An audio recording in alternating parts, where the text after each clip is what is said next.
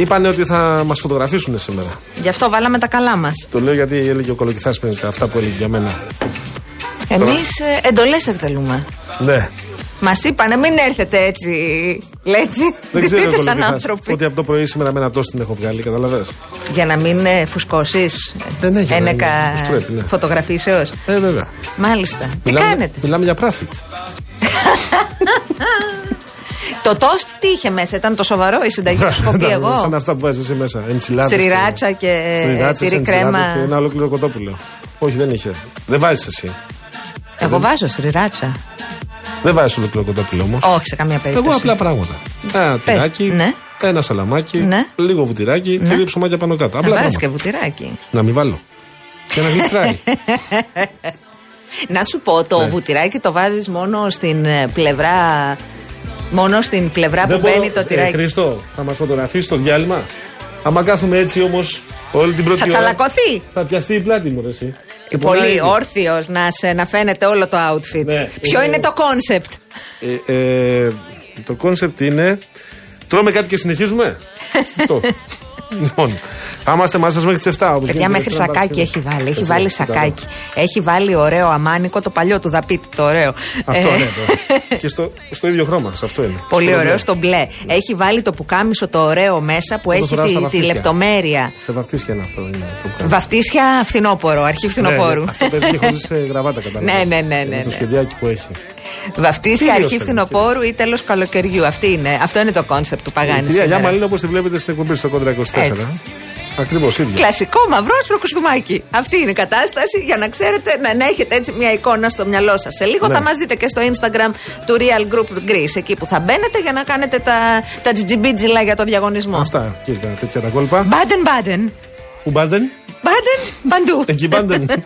Λοιπόν. Μπάντεν δόθεν. Εσείς πάντως που είσαστε τώρα στο Κηφισό έχετε θέμα, το έχουμε καταλάβει. Μιλήστε. Η κυρία Ελένη Κατσαμπέκη νωρίτερα. Κυρίως από Λυκόβριση έως Ιερά Οδό είναι το πρόβλημα. Όχι ότι δεν έχει αυτό ουρές ταλαιπωρίας αριστερά-δεξιά, προφανώς έτσι ακατέρωθεν. Αλλά και στην Κηφισία, από Ψυχικό Σουμαρούσι, δύσκολα τα πράγματα. Στην Ποσειδώνος από Ελληνικό Ποσκαλαμάκι, σε Αρδιτού και Βασιλέως Κωνσταντίνου. Κινήστε με δυσκολία, κουράγιο. Πλησιάζει η ώρα να φτάσετε σπίτι σας. Από τώρα μέχρι και τις εννιά θα παλεύετε στον δρόμο κι εσείς και εμείς μαζί. Κηφισόκ. Ναι. Κουράγιο. Κουράγιο, θα χαλάσει και ο καιρός. Έρχεται ακραίο φαινόμενο, λέει. Ε, ναι, γιατί τώρα είναι φτιαγμένος. Εντάξει, κρύο να κάνει σήμερα. Κρύο. Φοράς και το, αυτό το από μέσα το αμάνικο και κρύωνες. Έχεις σταματήσει να μου βουνάει για το γονατό μου. Okay. Ήρθε δηλαδή η επόμενη, αυτό, η επόμενη εποχή, καταλαβαίνεις. Πονάει στη μετάβαση το γόνατο. Αχ, είχα και μια θεία που το έλεγε αυτό. Χαλάσει ο καιρός, πονάει μέσα. Επισκευή και πέταμε, ναι, το ξέρω. Λοιπόν. Είστε συντονισμένες και συντονισμένοι στο Real εφ εμ, στους ενενήντα επτά και οκτώ. Επικοινωνία θα σας την πω αμέσως. Περιμένουμε τα τηλεφωνήματά σας. Στο δύο ένα μηδέν διακόσια οκτώ διακόσια. Το σηκώνει η Βάσια η Κούτρα. Το κορίτσι μας, το καλό, το so cute. Ο κύριος Γιάννης Καραγευρέκης βρίσκεται στην κονσόλα του ήχου. Poker face. Poker face, ναι, πράγματι. Εντάξει. Έκλεισε ονοματάκι. Υπάρχει mm. μια διάδραση. Είμαστε καλά. Να διαμεσολάβει την επικοινωνία που, που έχουμε. Αυτό που έκανε είναι το καλύτερο που μπορεί να κάνει. Μπορεί να κάνει τίποτα άλλο. Το μάξιμουμ της. Κατεβάζει το βλέφαρο και το σκόνη. Αυτό. Περιμένουμε τα ες εμ ες σας. Real και Nokia αποστολή στο δεκαεννιά εξακόσια και τα email στα στούντιο παπάκυριαλεφm.gr.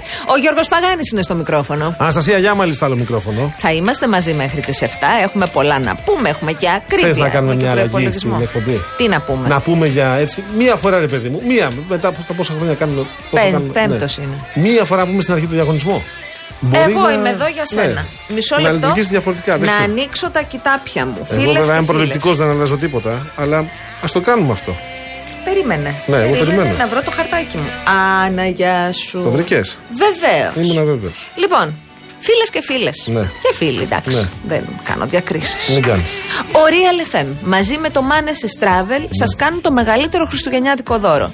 Πέντε ημέρες στις χριστουγεννιάτικες αγορές της Αλσατίας, mm. στο Στρασβούργο, στη Χαϊδελβέργη και στο Μπάντεν Μπάντεν.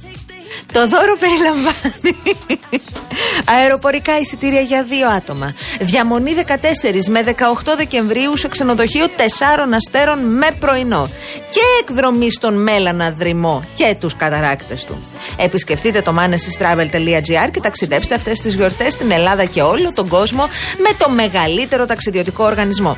Τι να κάνετε τώρα για να πάρετε μέρος? Μπαίνετε στο Instagram, αν δεν έχετε να φτιάξετε. Στον επίσημο λογαριασμό του παπάκι Real Group Greece, Real Group Greece δηλαδή θα ψάξετε εκεί στη, στην αναζητησούλα, βρίσκετε το post του διαγωνισμού, ακολουθείτε τις οδηγίες και καλή επιτυχία να έχετε. Η κλήρωση θα γίνει Δευτέρα είκοσι εφτά Νοεμβρίου στις δώδεκα. Εμείς προσφερόμαστε να πάμε. Εμείς προσφερόμαστε να συνοδεύσουμε. Σε όλη τη διάρκεια του πενθημέρου. Έτσι. Είμαστε έτοιμοι και θα βρούμε έτοιμες. Χρόνο εμείς, δηλαδή θα, θα βρούμε, είμαστε μαζί θα σας. Βρούμε. Ενδεχομένως ναι. θα είχε μία σημασία να πάρουμε και μία μικρή κάμερα ή με το κινητό να κάνουμε μπορεί, δουλίτσα και να κάνουμε ένα μίνι ντοκιμαντέρ στις χριστουγεννιάτικες αγορές. Εμείς θα είμαστε εκεί να, είμαστε, να βεβαιωθούμε ότι περνάτε καλά. Δηλαδή, ο... αν έχετε κάποιο παράπονο ή κάποιο πρόβλημα, θα είμαστε εκεί, εσείς θα μας το πείτε κατευθείαν. Ο Γιώργος θα εξειδικευτεί στην, στις δοκιμές του φαγητού και του βανσό. Και το κρασί θα θέλω. Βένσο ή γκλουβάιν όπως θες. Βένσο είναι το γκλουβάιν. Το δικό μου το κρασί το θέλω σκέτο, δεν θέλω πάνω. Αλλά θα... Να σου πω, ναι. έχουν μια παράδοση. Ούτε θέλω να μου το ζεσταίνει το κρασί. Δεν γίνεται κρύο. Γιώργο μου, έτσι το πίνουν εκεί, κάνει κρύο. Δεν το θέλω, δεν μ' αρέσει. Δεν σου αρέσει που έχει την κανελίτσα του? Όχι. Έχει το, το, το, το πορτοκαλάκι του, έχει το μιλαράκι του, έχει το κονιακάκι του να γίνει έτσι λίγο κουτελίτης, ωραίος, ζεστός. Όχι. Δεν το θες. Ε, πού να σε πάρει. Μόνο εγώ θα έρθω μαζί σας, παιδιά. Στείλτε μήνυμα. Ναι. Λοιπόν, ο διαγωνισμός για να έχετε εικόνα. Και πάμε τώρα εμείς στα θέματά μας. Στα θέματά μας, ναι. Εντάξει, η ακρίβεια καλά κρατεί. Δεν έχει γίνει κάτι καλύτερο σχετικά με το ζήτημα αυτό. Η κυβέρνηση έχει πάρει τα χαμπάρια της ότι αυτό είναι το μεγάλο ζήτημα. Να δούμε πώς θα το αντιμετωπίσει. Από ό,τι φαίνεται στον προϋπολογισμό, το μόνο μέτρο που υπάρχει, έτσι όπως τα κατάλαβα εγώ, μπορεί και να κάνω λάθος, είναι αυτά τα. τα τριακόσια πενήντα εκατομμύρια που θα πάνε στο επίδομα κοινωνικής αλληλεγγύης ναι. στους πιο ευάλωτους συμπολίτες μας, χαμηλοσυνταξιούχους, αμαία και ούτω καθεξής. Ε, δεν ξέρω αν αυτό επαρκεί, για να είμαι ειλικρινής, γιατί τελειώνουν τα ΠΑΣ. Τα ΠΑΣ τελειώνουν και τα τριακόσια πενήντα εκατομμύρια είναι αρκετά. Βεβαίως ο κόσμος υποφέρει ε, όταν βρίσκεται στη, στο χώρο, ξέρεις, εκεί στη, στα σούπερ μάρκετ ή σε κάποιο κατάστημα. Είναι προφανές ότι. Τα παθαίνει όλα. Ε, ναι. Από την άλλη, βέβαια. Η οικονομία πάει καλά, δηλαδή αποδίδει. Μόνο τα τουριστικά έσοδα, να σου πω, δεκαεπτά κόμμα εννέα δισεκατομμύρια ευρώ στο εννιάμηνο. Είχαμε το δύο χιλιάδες δεκαεννιά, σου θυμίζω, χρονιά ρεκόρ στα τουριστικά έσοδα. Εδώ έχουμε έντεκα τοις εκατό πάνω. Έχεις κάποια τουριστική επιχείρηση, βέβαια? Καμία. Ωραία. Αλλά θα σου πω. Άρα... ενισχύει υποτίθεται την ρευστότητα, ενισχύει υποτίθεται την, ε, την υγεία της οικονομίας μας. Ε, Επίσης, έχεις και έσοδα του δημοσίου τα οποία έχουν αυξηθεί. Ανήλθαν στα πενήντα κόμμα οκτώ δισεκατομμύρια. Γιατί τα λέω αυτά. Και βέβαια, πρωτογενές πλεόνασμα στα πόσο, πόσο λέει, έξι δισεκατομμύρια. Ναι. Ο στόχος ήταν για ένα κόμμα οκτώ δισεκατομμύρια. Θυμίζω ότι πέρσι την εποχή τριακόσια πενήντα εκατομμύρια είχαμε έλλειμμα. Τα λέω αυτά διότι τώρα είναι προφανές ότι διαμορφώνεται μια ε, εικόνα υγείας στην ελληνική οικονομία και επομένως ίσως χρειάζονται πιο δραστικά μέτρα για την αντιμετώπιση της ακρίβειας. Ένα. Σίγουρα. Δεύτερον, έχεις μια μεταρρύθμιση προαναγγείλει ως κυβέρνηση στην υγεία, στο ΕΣΥ. Άρα πρέπει να αρχίσει σιγά σιγά να τη βλέψει και αυτή. Εδώ... δομές, υποδομές, σχολεία, αυτά που συζητάγαμε και χθες δηλαδή. Αυτά τώρα μπορούν να μπουν σε μια τάξη. Σε ένα ναι. προγραμματισμό. Ε, εγώ έχω μία απορία. Ναι. Ε, δεν είμαι ειδική στο είναι ανάγνωση του προϋπολογισμού, αλλά από ό,τι είδα, ναι. μειώνονται οι δημόσιες δαπάνες και πολύ χαμηλότερα από τα όρια που θέτει η Κομισιόν. Αυτό σημαίνει ναι. ότι δεν θα γίνουν οι ενισχύσεις που απαιτούνται σε διάφορους τομείς, όπως είναι ο τομέας της υγείας. Δεν είμαι βέβαιος. Μακάρι, μακάρι να πέφτω εγώ έξω. Γιατί εδώ έχεις και ρυθμό ανάπτυξης πάνω από το δύο κόμμα τέσσερα τοις εκατό που mm-hmm. έχουν στην Ευρωπαϊκή Ένωση. Έχεις δύο κόμμα εννέα τοις εκατό, το έλεγε πριν η Ελένη Κατσαμπέκη. Πράγματι. Αλλά το χρέος μας παραμένει στα τριακόσια πενήντα επτά. Ε, το ποσό μιλάει μόνο του. Έχουμε δέκα χρόνια μνημόνια και ένα χρέος στο εκατόν εξήντα τοις εκατό. Ναι. Ε, μπορεί να έχει πέσει έντεκα ποσοστιαίες μονάδες από το είκοσι δύο, mm. αλλά δεν νομίζω ότι λύνεται έτσι το ζήτημα. Είναι προφανές ότι δεν θα λυθεί έτσι το ζήτημα. Ούτε θα λυθεί στα επόμενα ε, ε, χρόνια που έρχονται. Ε, υπάρχει όμως ένα θετικό πρόσημο το οποίο τα αναγνωρίζουν καλά. Δεν θα σου πω για τους οίκους αξιολόγησης. Θυμόμαστε τι παιχνίδι παίξανε πριν από δώδεκα, δεκατρία, δεκατέσσερα χρόνια. Νομίζω ότι συνεχίζουν να το παίζουν. Ναι. Όταν όμως ένας ε, επενδυτής από το εξωτερικό, από τις ΗΠΑ, από τη Δύση, θέλει να επενδύσει κάπου, εκεί απευθύνεται. Από εκεί μαζεύει, από εκεί αντλεί πληροφορίες. Όταν λοιπόν έχεις καλή εικόνα, ή αυτή είναι η εικόνα που περιγράφουν οι οίκοι αξιολόγησης στην παρούσα φάση για την Ελλάδα, βλέπεις στην πορεία ότι γίνεσαι επενδυτικός προορισμός. Αυτό θα μου πεις τι αξία, ποια είναι η αξία του στη ζωή μας. Θα τη δούμε την αξία. Αυτό που χρειάζεται είναι η στρατηγική. Τη θα αξία. Τη δούμε, βέβαια. Θα τη δούμε την αξία. Όταν η οικονομία σου γυρνάει έτσι όπως γυρνάει, είναι σαφές ότι θα το δεις. Δηλαδή, βλέπεις για παράδειγμα ότι στο δημόσιο θα πάρουν αυξήσεις φέτος μετά ναι, από πάρα πολλά χρόνια. Με τη μόνη διαφορά όμως ότι ακόμη και οι αυξήσεις που θα πάρουν δεν επαρκούν αυτή τη στιγμή προφανώς. Για να αντιμετωπιστεί το τεράστιο κύμα της ακρίβειας. Προφανώς. Αυτό πήγα να πω ότι θα κινητοποιηθούν, θα βρουν μηχανισμούς άλλους. Αυτό του πέντε τοις εκατό, μείον πέντε τοις εκατό στα, σε αρκετά είδη. Και τα πρόστιμα στις πολυεθνικές λειτουργούν. Δηλαδή, θεωρείται και η κυβέρνηση ότι ο συνδυασμός αυτών των μέτρων θα λειτουργήσει. Εγώ με τις άποψεις δεν, δεν λειτουργεί, δεν φτάνει. Συμφωνώ μαζί σου και θέλω να, εδώ να πάω και στα στοιχεία του πληθωρισμού στα τρόφιμα του Οκτωβρίου. Ναι. Σύμφωνα με τα στοιχεία, λοιπόν, έχουμε νέο αρνητικό ρεκόρ για τη χώρα για το μήνα Οκτώβριο στον πληθωρισμό τροφίμων σε όλη την Ευρωπαϊκή Ένωση των είκοσι επτά. Η χώρα μας είναι στην κορυφή με. Και σου το λέω, περίμενα να ανοίξω το πινακάκι μου. Η χώρα μας είναι στην κορυφή με δέκα. Κάτσε βρε παιδί μου, με δέκα κόμμα τέσσερα, ε, την ώρα που για παράδειγμα η Κύπρος και η Πορτογαλία είναι στο πέντε κόμμα οκτώ και στο τέσσερα κόμμα τρία αντίστοιχα. Θυμίζω ότι η Κύπρος έχει μηδενίσει το ΦΠΑ στα βασικά αγαθά, ακριβώς ε, για να αντιμετωπίσει την ε, κατάσταση. Κάτι που το έκανε και η Ισπανία και εγώ λέω ότι κάπως απόδοσε, αν και είναι τρίτη μετά από εμάς, δηλαδή Ελλάδα, Βέλγιο, Ισπανία. Εδώ υπάρχει ένα μεγάλο ζήτημα και ε, θα περίμενα να υπάρχει και στον... Ε, στον προϋπολογισμό που, που κατατέθηκε σήμερα. Υπάρχουν δύο μεγάλες πληγές, για να μην πω τρεις. Η μία είναι η ακρίβεια, ναι. που το ξέρουμε και το βλέπουμε όλοι. Η άλλη είναι η πρώτη κατοικία. Θα έπρεπε να υπάρξουν μέτρα που θα την προστατεύουν περισσότερο, γιατί είδαμε τι συνέβαινε όλο το προηγούμενο διάστημα. Και το τρίτο είναι το ζήτημα της στέγης. Δεν είναι δυνατόν όταν έχουν φτάσει τα νίκια σε σύγκριση με τα προηγούμενα έξι χρόνια να έχουν εκατό τοις εκατό διπλασιασμό. Δηλαδή για το σπίτι που πλήρωνες πριν έξι χρόνια διακόσια πενήντα ευρώ για μια γκαρσονιέρα να έχεις φτάσει να πληρώνεις πεντακόσια πενήντα. Η αύξηση στους μισθούς να μην είναι η ανάλογη. Και παρόλα αυτά να μην υπάρχει κάποιο σχέδιο για αυτό. Ε, κατανοώ αυτό που λες, ότι σε μάκρο επίπεδο τα στοιχεία ευημερούν, θα προτιμούσα να ευημερούν και σε μικρό. Να το δούμε στη ζωή μας. Ακριβώς. Ναι. Αυτό ε, είναι προφανές ότι θα πρέπει να το δούμε άμεσα ή όσο πιο γρήγορα γίνεται. Επίσης, είναι εξίσου προφανές ότι χρειάζεται περισσότερα εργαλεία η κυβέρνηση στον, στην προσπάθεια που κάνει να ελέγξει την ακρίβεια, γιατί εγώ ακούω ότι Με το που θα περάσουν τα Χριστούγεννα και θα έρθει ο Ιανουάριος, κάποιοι ετοιμάζονται να φέρουν καινούργιες τιμές. Καινούργιες τιμές και κάτι ακούω για ζαρζαβατικά από χρυσάφι. Α, κοινάτε ύστερα. Τι έρχεται. Α, δεν μπορεί να συνεχιστούν έτσι. Χρειάζονται πιο δραστικά μέτρα. Δεν φτάνει το πέντε τοις εκατό. Βλέπω, το μείον πέντε τοις εκατό. Καλά, το μείον πέντε τοις εκατό το εμείς το έχουμε συμφωνήσει ότι είναι αστείο σε σύγκριση με τη συνολική αύξηση που, έχουν, ε, που, έχουν, ε, που έχει γίνει σε, σε πολλά ε, προϊόντα, για να μην πω στη συντριπτική πλειοψηφία. Ε, Επιμένω, είναι τεράστιο πρόβλημα το γεγονός ότι δεν υπάρχει και ουσιαστική αντιπολίτευση στα μέτρα της κυβέρνησης. Ε, είναι βέβαια. Θεσμικό κενό πλέον. Το ότι η κυβέρνηση παίζει μπάλα μόνη της και όποιες δημοσκοπήσεις και να δεις, τις τέσσερις τελευταίες, βάζω και την ΠροΡΑΤΑ που έχει ένα ενδιαφέρον έβριμα, θα το πούμε σε λίγο. Είναι η κυβέρνηση το τριάντα οκτώ, τριάντα επτά, τριάντα εννιά, τριάντα πέντε, τριάντα έξι και ο δεύτερος είναι στο δώδεκα, δεκατρία, δεκατέσσερα. Κοιτάζει πίσω ο Μητσοτάκης, βλέπει το κενό και κάπου εκεί στο βάθος πλέον βλέπει το ΠΑΣΟΚ. Δηλαδή το βάλαμε τη μορφή ερωτήματος.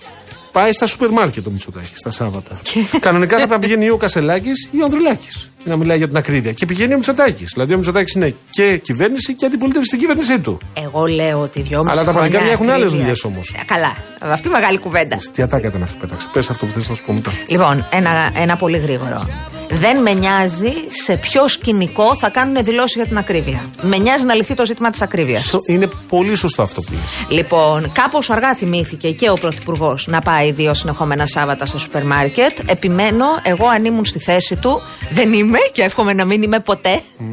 Ε, θα πήγαινα πάρα πολύ ήσυχα, θα βάζα και τα γυαλάκια μου και το καπελάκι μου σε τελική ανάλυση και θα καθόμουν εκεί στο ταμείο και θα βλέπα πόσες οικογένειες όταν τους.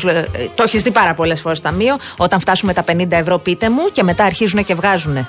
Πολύ ωραία το θέτεις. Να λοιπόν ένα πολύ σοβαρό πρόβλημα που έχει σήμερα την αντιπολίτευση. Γιατί το λέω. Και αυτό. Να δω τι έχει το καλάθι στα πενήντα ευρώ. Γιατί το καλάθι Σύμφωνα. Είναι το μισό μικρό καλάθι. Σύμφωνα. Όταν κάνεις αντιπολίτευση, πρέπει να εξυπηρετείς δύο στόχους. Ο πρώτος, προφανώς, είναι να επιτίθεσαι στην κυβέρνηση ή σε αυτούς που κυβερνάνε, όποιοι είναι αυτοί που κυβερνάνε.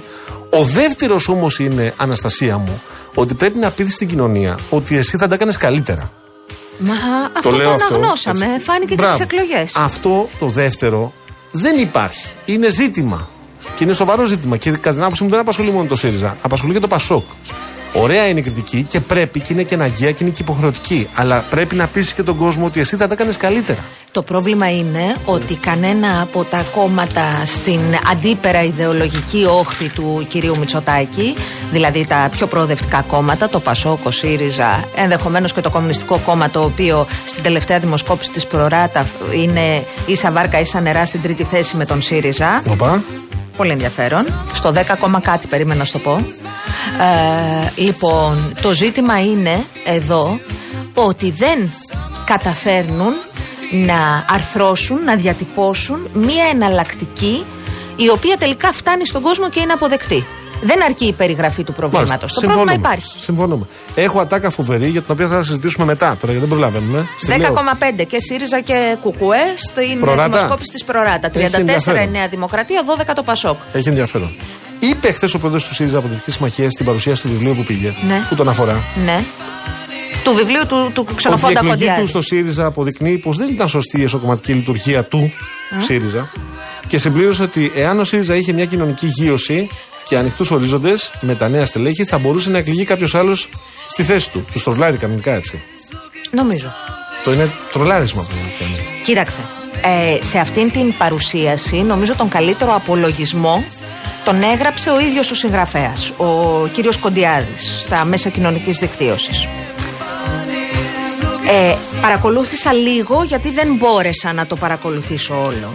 Ε, έχει πολύ ενδιαφέρον για τον κόσμο να παρακολουθήσει τη συγκεκριμένη παρουσίαση, πέρα από το βιβλίο που αν θέλει θα το αγοράσει και θα το διαβάσει, για το φαινόμενο Κασσελάκης που έγραψε ο καθηγητής ο κ. Κοντιάδης, να δει τα, τα, τα, τα επιμέρους, τα συμπεριφορικά, τα, τις αντιδράσεις. Εγώ έβγαλα χρήσιμα συμπεράσματα, γιατί ήταν μια κουβέντα ανάμεσα σε δύο καθηγητές, τον κύριο Λιάκο και τον κύριο Κοντιάδη και βέβαια τον αρχηγό της αξιωματικής αντιπολίτευσης, τον κύριο Κασσελάκη. Ε, νομίζω ότι και σε επίπεδο κατανόησης του θεωρητικού υπόβαθρου του βιβλίου υπήρχε μια δυσκολία mm. να κινούνται όλοι στην ίδια γραμμή. Δηλαδή να κατανοούν mm. τα ίδια, με, yeah, να έχουν yeah, τα ίδια αναλυτικά εργαλεία. Τι λέω, κάτι περίεργο. Όχι, αλλά θυμάμαι τι βρυσή ιδιαίτερα εδώ πέρα πριν από ένα χρόνο όταν μιλούσα για τις δυσκολίες που έχουμε στην κατανόηση κειμένου οι Έλληνες. Τι βρυσή ιδιαίτερα. Αυτό έχω να πω μόνο, τίποτα άλλο. Εντάξει, παιδί μου, άνθρωπος μεγάλος στο εξωτερικό. Εντάξει, το λέω γενικά. Πάμε εμείς τώρα αυτή η Ελένη. Ελένη Κατσαμπέκη για τίτλους ειδήσεων.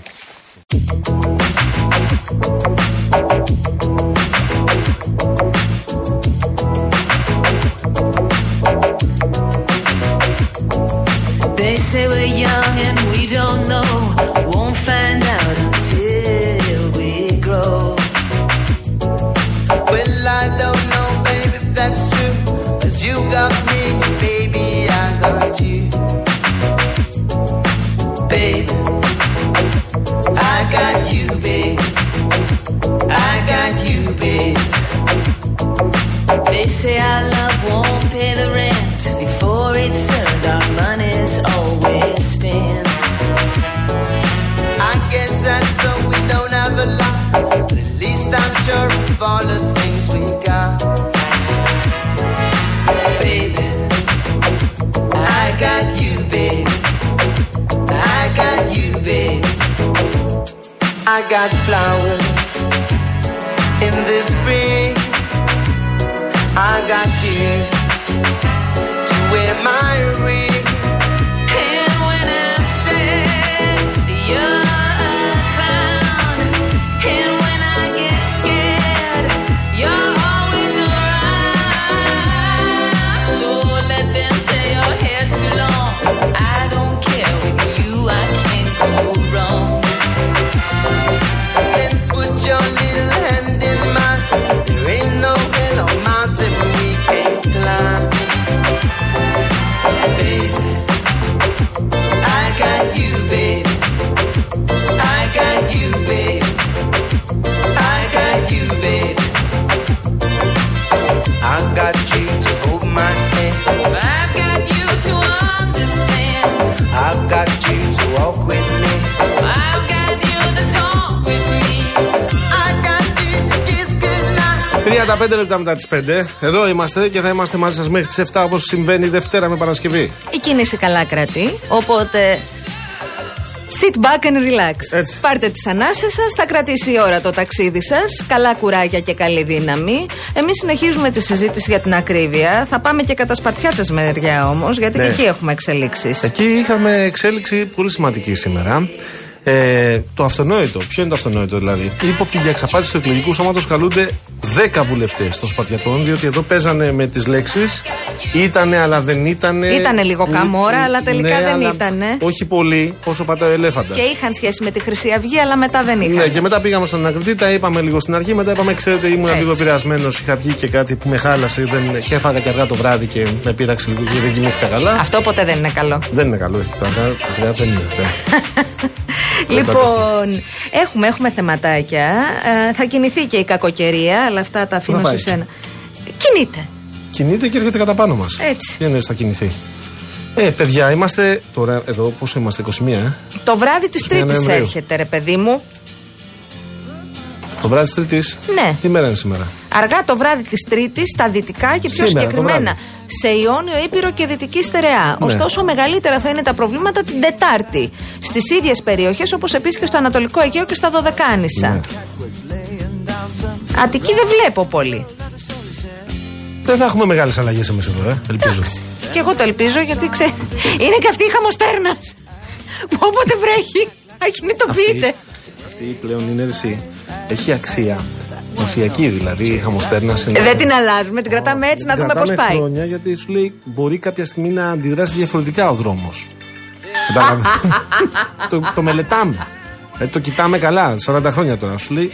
Κάτσε, περίμενε. Ακόμα εξελίσσεται το φαινόμενο. Κάπου που θα έχει διαβρωθεί το έργο, δεν ξέρεις, μπορεί να φεύγουνε τα ύδατα. Το κοιτάμε, ρε παιδί μου, το κοιτάμε. Το κρατάμε λίγο. Λοιπόν. Ε, Πάντως, speaking of για τον καιρό, θέλω ναι. να σου το πω γιατί έχει και αυτό τη σημασία ναι. του. Περίμενα να βρω το στοιχιάκι μου. Παρακαλώ. Γιατί εγώ δεν σου έρχομαι έτσι, αϊδάιντε. Ναι. Λοιπόν. Ε, η δεκάτη εβδόμη Νοέμβρη. Ναι. περασμένη εβδομάδα, Παρασκευούλα, Παρασκευή. Ήταν η πρώτη μέρα που η θερμοκρασία του πλανήτη ξεπέρασε τους δύο βαθμούς Κελσίου πάνω από τα προβιομηχανικά επίπεδα. Έφτασε σε δύο κόμμα μηδέν επτά βαθμούς πάνω από το μέσο όρο της περίοδου χίλια οκτακόσια πενήντα με χίλια εννιακόσια. Άρα ξέρουμε τι καιρό έκανε τότε. Ναι.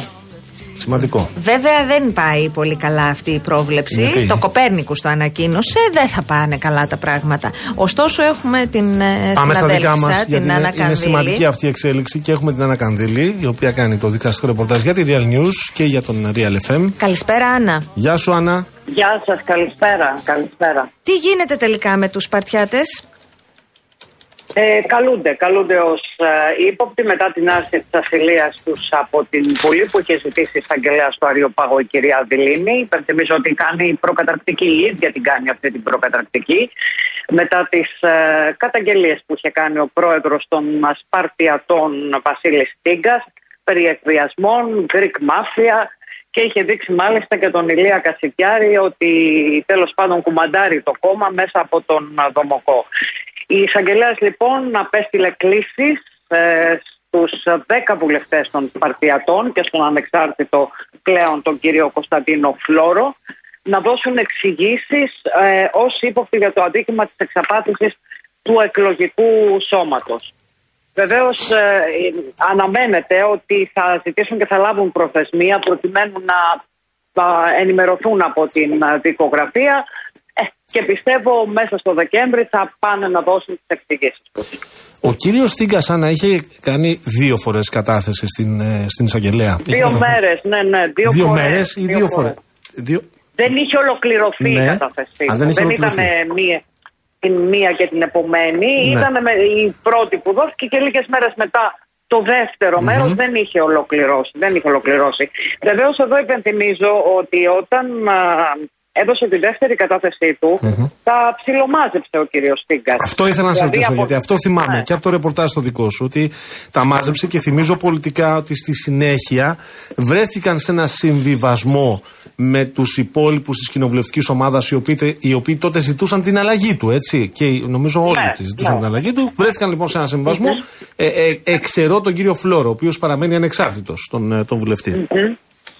Ναι, σωστά. Ε, και μάλιστα είχαν προσπαθήσει μέσα από τη Βουλή μετά να πούνε ότι τέλος πάντων είναι δίωξη στο κόμμα των Σπαρτιατών, δηλαδή να φανούν ενωμένοι. Ωστόσο η εισαγγελέας, ε, παρόλο που όπως είπαμε τα πήρε στην δεύτερη κατάθεσή του, όταν βγήκε τουλάχιστον στις δηλώσεις του, δεν ξέρω α, μέσα, τα, τα μάζεψε. Mm. Ωστόσο η εισαγγελέας όταν ζήτησε την άρση της βουλευτικής ασυλίας ε, με το έγγραφό της στη Βουλή, νομίζω ότι ήταν ξεκάθαρη. Ότι ε, πραγματικός αρχηγός φαίνεται να είναι ο Ηλίας ε, Κασιδιάρης. Αυτός δηλαδή να τους, ε, ε, να τους, κα, να τους κα, καθοδηγεί από τον ε, Κορυδαλό. Και βασικά το κόμμα των Σπαρτιατών ήταν αυτό που προσέφερε το μανδύα στον Ηλία Κασιδιάρη για να μπορέσει να, ε, να, ελέγχει, να ελέγχει το κόμμα. Δηλαδή να κατέβει στο πολιτικό σύστημα. Μάλιστα. Μάλιστα. Τώρα, ε, έχει ενδιαφέρον και να δούμε τι θα συμβεί στη συνέχεια με τους δέκα και να δούμε και πολιτικά τι θα συμβεί, Αναστασία, στο, στο κοινοβούλιο δηλαδή.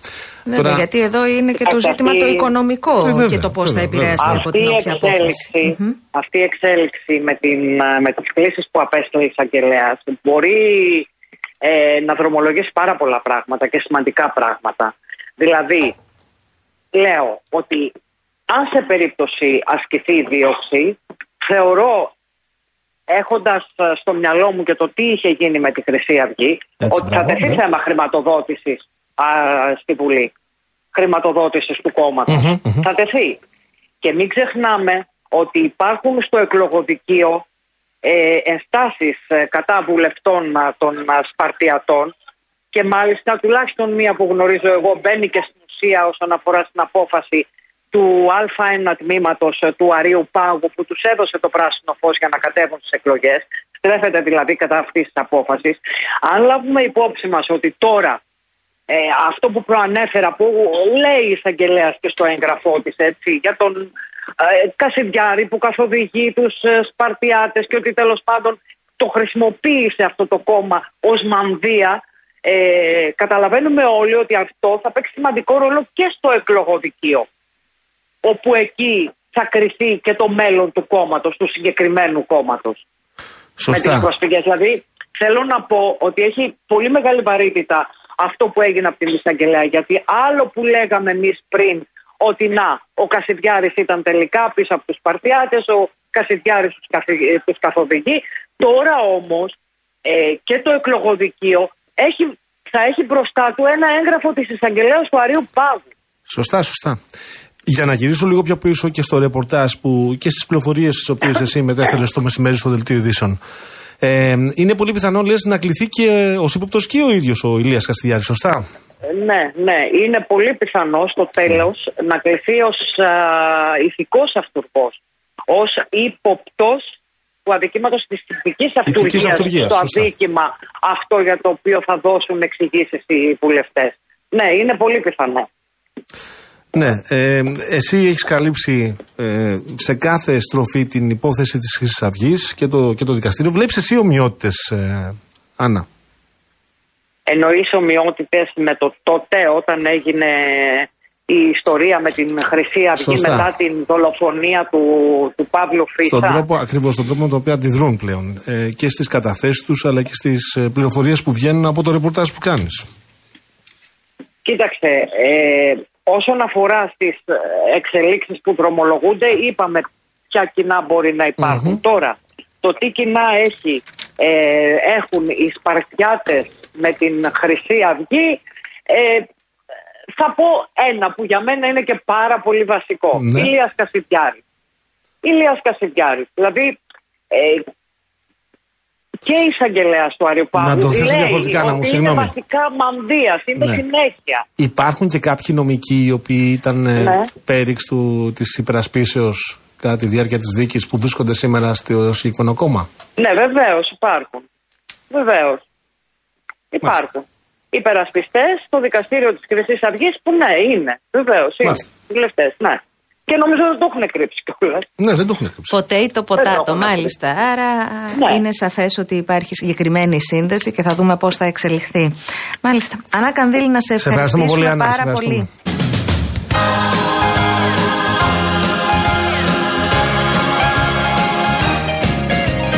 Rocking around the Christmas tree at the Christmas party hop.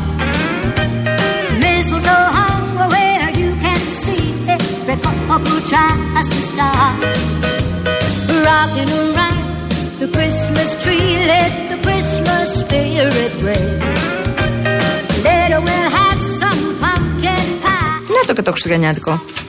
Ξεκινήσανε, παιδί μου. Εγώ στόλισα, είμαι οκ, okay, είμαι εντός κλίματος. Κάντε δουλειά σας. Παίχτε χριστουγεννιάτικα. Μέχρι να πονέσει το μυαλό μας μέχρι τις εικοστή πέμπτη Δεκέμβρη. Ναι, ναι. Λοιπόν, περίμενα τώρα γιατί θέλω να σου πω. Real Christmas, θες να μου πεις ή θες να μου πεις άλλα πράγματα? Τα, το Real Christmas είναι πάρα πολύ ωραίο και νομίζω ότι ταιριάζει με τη δική σου τη φωνή. Αλήθεια είναι. Δεν ταιριάζει. Αλήθεια είναι. Θέλω να περάσω στο διαφημιστικό περιβάλλον. Μπορώ, κύριε Καραγευρέκη, σας ευχαριστώ πάρα πολύ. Λοιπόν, όποιος δεν έχει κατεβάσει το Smart App, την εφαρμογή του προγράμματος επιβράβευσης των πρατηρίων Shell, τώρα. Α, έχεις τώρα ένα έχεις ένα ακόμα λόγο να το κάνεις. Το All Spin. Λέγε. Α, γιατί τώρα κάθε φορά που βάζεις είκοσι λίτρα καυσίμων Shell V-Power και χρησιμοποιείς την κάρτα All Smart, κερδίζεις spin και κερδίζεις πόντους και εκτόσεις. Ανακαλύψτε το λοιπόν το, στο All Smart App, το βάλτε καύσιμα Shell V-Power και ξεκινήστε να σπινάρετε. Πολύ ωραία.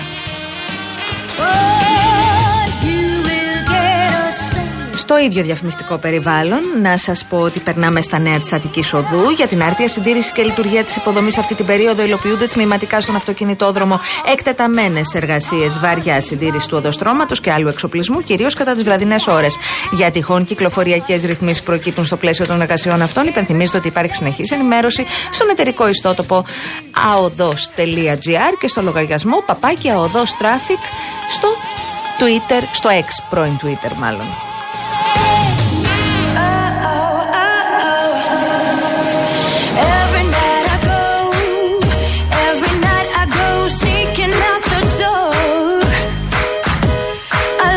Λοιπόν, τώρα, παραμένοντας σε διαφημιστικό περιβάλλον, έχω κάποιες ερωτήσεις για όλους εσάς που μας ακούτε. Έχετε τη δική σας επιχείρηση, είστε ελεύθερος επαγγελματίας, μήπως αναζητάτε έναν αξιόπιστο συνεργάτη για πληρωμές με κάρτα, μήπως ψάχνετε τελευταίας τεχνολογίας πι ο ες, μια λύση που μετατρέπει το κινητό σε πι ο ες, όπως το Smart πι ο ες App ή λύσεις για ηλεκτρονικές πωλήσεις. Αν έχετε, απα... Αν έχετε απαντήσει ναι σε τουλάχιστον μία από τις ερωτήσεις, τότε ήρθε η ώρα να γνωρίσετε τη Worldline Greece. Μέλος της Worldline, νούμερο ένα εταιρείας αποδοχής πληρωμών και εκαθάρισης συναλλαγών στην Ευρώπη, που σου προσφέρει αμέτρητες δυνατότητες και νέες ευκαιρίες με την καινοτομία και την παγκόσμια εμπειρία της, για να είσαι πάντα όχι μόνο πρώτος, αλλά πολλά βήματα μπροστά. Σας έχω λοιπόν και μια τέταρτη ερώτηση. Μήπως ήρθε η ώρα να μεγαλώσετε τον κόσμο της επιχείρησής σας με τη Worldline Greece? Ρητορική ήταν φυσικά ερώτηση. Θα μάθετε πολλά περισσότερα στο worldline τελεία com κάθετος Greece.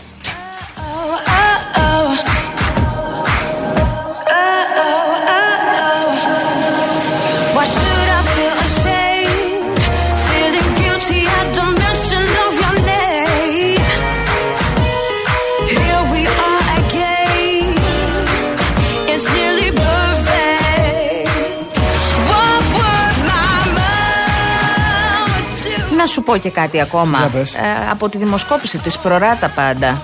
Ναι. Λοιπόν, σου είπα ότι είναι στην τρίτη θέση μαζί το ο ΣΥΡΙΖΑ και το ΚΚΕ, ότι είναι στη δεύτερη το ΠΑΣΟΚ, ότι προφανώς προηγείται η Νέα Δημοκρατία. Έχει όμως ένα πάρα πολύ ενδιαφέρον σημείο σε σχέση με τις εξελίξεις που αφορούν τον ΣΥΡΙΖΑ. Mm-hmm. Ε, Η κοινή γνώμη θεωρεί ότι από την κατάσταση που επικρατεί θα ωφεληθεί κυρίως το ΠΑΣΟΚ σε ποσοστό τριάντα πέντε τοις εκατό και η Νέα Δημοκρατία σε ποσοστό τριάντα τρία τοις εκατό. Ε, μόλις το είκοσι τέσσερα τοις εκατό εκτιμά ότι οι αποχωρήσεις στελεχών θα ωφελήσουν τελικά το ΣΥΡΙΖΑ, ε, ενώ το εξήντα εννέα τοις εκατό θεωρεί ότι θα τον ζημιώσουν.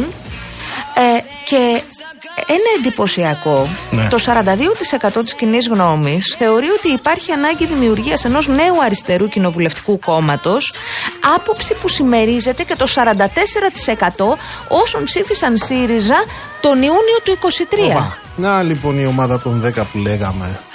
δέκα λέμε τώρα. Νομίζω ότι αυτή η δημοσκόπηση θα είναι οδηγός και τριαλίδα εξελίξεων. Αν είμαστε στους εννιά και βάζουμε μέσα και τον κύριο Τσακαλό και την κυρία Πέρκα, που λέει μεγάλα παιδιά είμαστε, μπορούμε να διαφωνούμε και να μην τσακωνόμαστε και να τα βρούμε κάπως. Νομίζω ότι είμαστε αισίως στους έντεκα, αν είναι σωστά τα αν μαθηματικά. Σωστά. Ωραία, τουλάχιστον δέκα χρειαζόμαστε για να έχουμε, είπαμε, όλα μα όλα τα, τα προνόμια, τα προνόμια μιας κοινοβουλευτικής ομάδας. Άρα αυτό μπορεί να έρχεται. Να Νομίζω ότι οι εξελίξεις είναι περισσότερο κοντινές και λιγότερο μακρινές. Τι ωραία που τα λέτε, και εξίσου ωραία τα λέει και ο Μάρκος, ο διεκπαιρεωτικός σύζυγος, ο οποίος στη διαπίστωσή σου ότι στολίζει ο κόσμος, ναι, ότι έχει στολίσει και εσύ, λέει: εμείς είμαστε μόνοι μας στολισμένοι. Η πεθερά μου με στολίζει χειμώνα, άνοιξη, καλοκαίρι, φθινόπωρο και τα λαμπάκια της είναι μόνιμα αναμένα. Δεν θα πάει καλά αυτό για σένα, Μάρκο μου. Μάρκο. Μάρκο μου, δεν θα πάει καλά για σένα. Και θέλω... αν ακούσει έστω και μία φορά ή ναι, κάποιος ναι, ναι. συγγενής ή γνωστός ακούσει τι γράφεις για την πεθερά σου, δεν σε βλέπω καλά, αδερφέ. Ε, ο Γιώργος νωρίτερα ναι. έστειλε πρώτη φορά στην παθές μήνυμα. Ε, ε, ε, νομίζω σε περιγράφει άψογα. Καλησπέρα. Φωτογράφε να μείνω απαθής ή να μη διώ. Αυτός είναι ο Παγάνης, παιδιά, στις φωτογραφίες. Εγώ κατάφερα να είμαι κάπου ενδιάμεσα. Ναι, ναι, ναι, έσκασε το χιλάκι του αυτή τη ναι, φορά. Ναι. Αλλά αυτά τα φίλτρα που βάζετε, τα που, είμαστε, που γινόμαστε πολύ πιο ωραίοι, θα μου το βάλετε και εμένα, έτσι. Θα σου βάλουμε όλα τα φίλτρα. Τα θέλω όλα. Όλα τα φίλτρα. Ξέρεις, ε, βέβαια υπάρχει μια χρυσή τομή στα φίλτρα. Ποια? Ρε παιδί μου, είσαι πόσο χρονών, είσαι εκεί γύρω late forties. εβδομήντα δύο. Είσαι. Άμα είσαι εβδομήντα δύο και από τα πολλά φίλτρα δείχνεις δώδεκα, ναι, έχεις βάλει πολλά. Καταλαβαίνεις. Έχω φάει εξήντα χρόνια δηλαδή. Ναι. Έχει μία σημασία. Αν ναι. θα μπορούσε να, να υπάρχει δίπλα σου μπιμπερό, ναι, έχεις βάλει πολλά φίλτρα. Εντάξει. Αυτό να το αποφύγουμε. Επίσης, αν δεν ξεχωρίζεις ρουθούνια και μύτη, έχεις βάλει πάρα πολλά φίλτρα. Αν δεν ξεχωρίζεις, σαν τον, αυτό το μάγο στο. Ποιο το. Το Voldemort. Το Voldemort. Ναι. Έτσι. Άμα βγαίνεις σαν τον το Voldemort και είσαι η κυρία ή κύριος, το έχεις παρακάνει με τα φίλτρα. φίλτρα. Όχι, αυτός ήταν μάγος κακός. Κακός μάγος. Ναι, ναι, ναι. Αλλά αυτός φίλτρα, που δεν λέμε το όνομά τα του. Τα φίλτρα ήταν καλά. Λοιπόν, τι έγινε, φεύγουμε. Πού να πάμε, ρε παιδιά, να πάμε σε δελτίο ειδήσεων. Εντάξει. Ωραία το θέτεις. Άντε, να περάσει ο επόμενος. Εμείς φεύγουμε. Ελένη Κατσαμπέκη, νομίζω.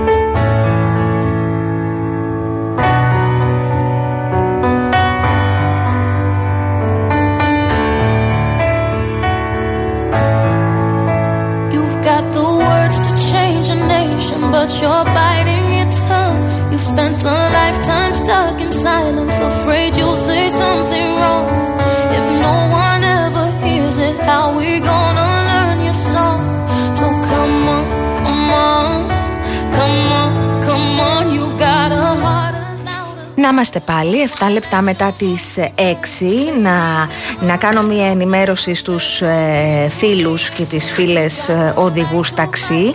Ένας ε, κύριος ξέχασε το τσαντάκι του χρώματος μπλε σκούρου σε ταξί που τον παρέλαβε από το Αρετέιο νοσοκομείο στη Λεωφόρο Κηφισίας δεκαοκτώ με προορισμό την οδό Μπότσαρη στο Γαλάτσι στις τέσσερις σήμερα.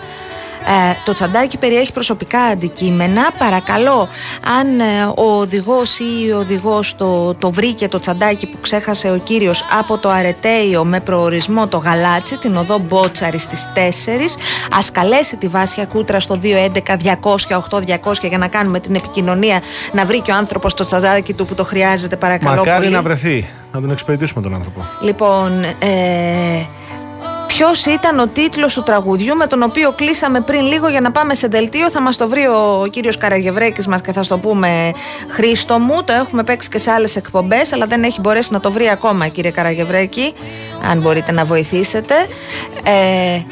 Λέει το Voldemort, τον έχω σαν συνάδελφο συναγωνιστή και ας ήταν κακός, του άρεσαν και αυτού τα φίδια και τα ρεπετά. Είχε και, και πέταινα. Δεν τρώγεσαι, Χρήστο, δεν τρώγεσαι.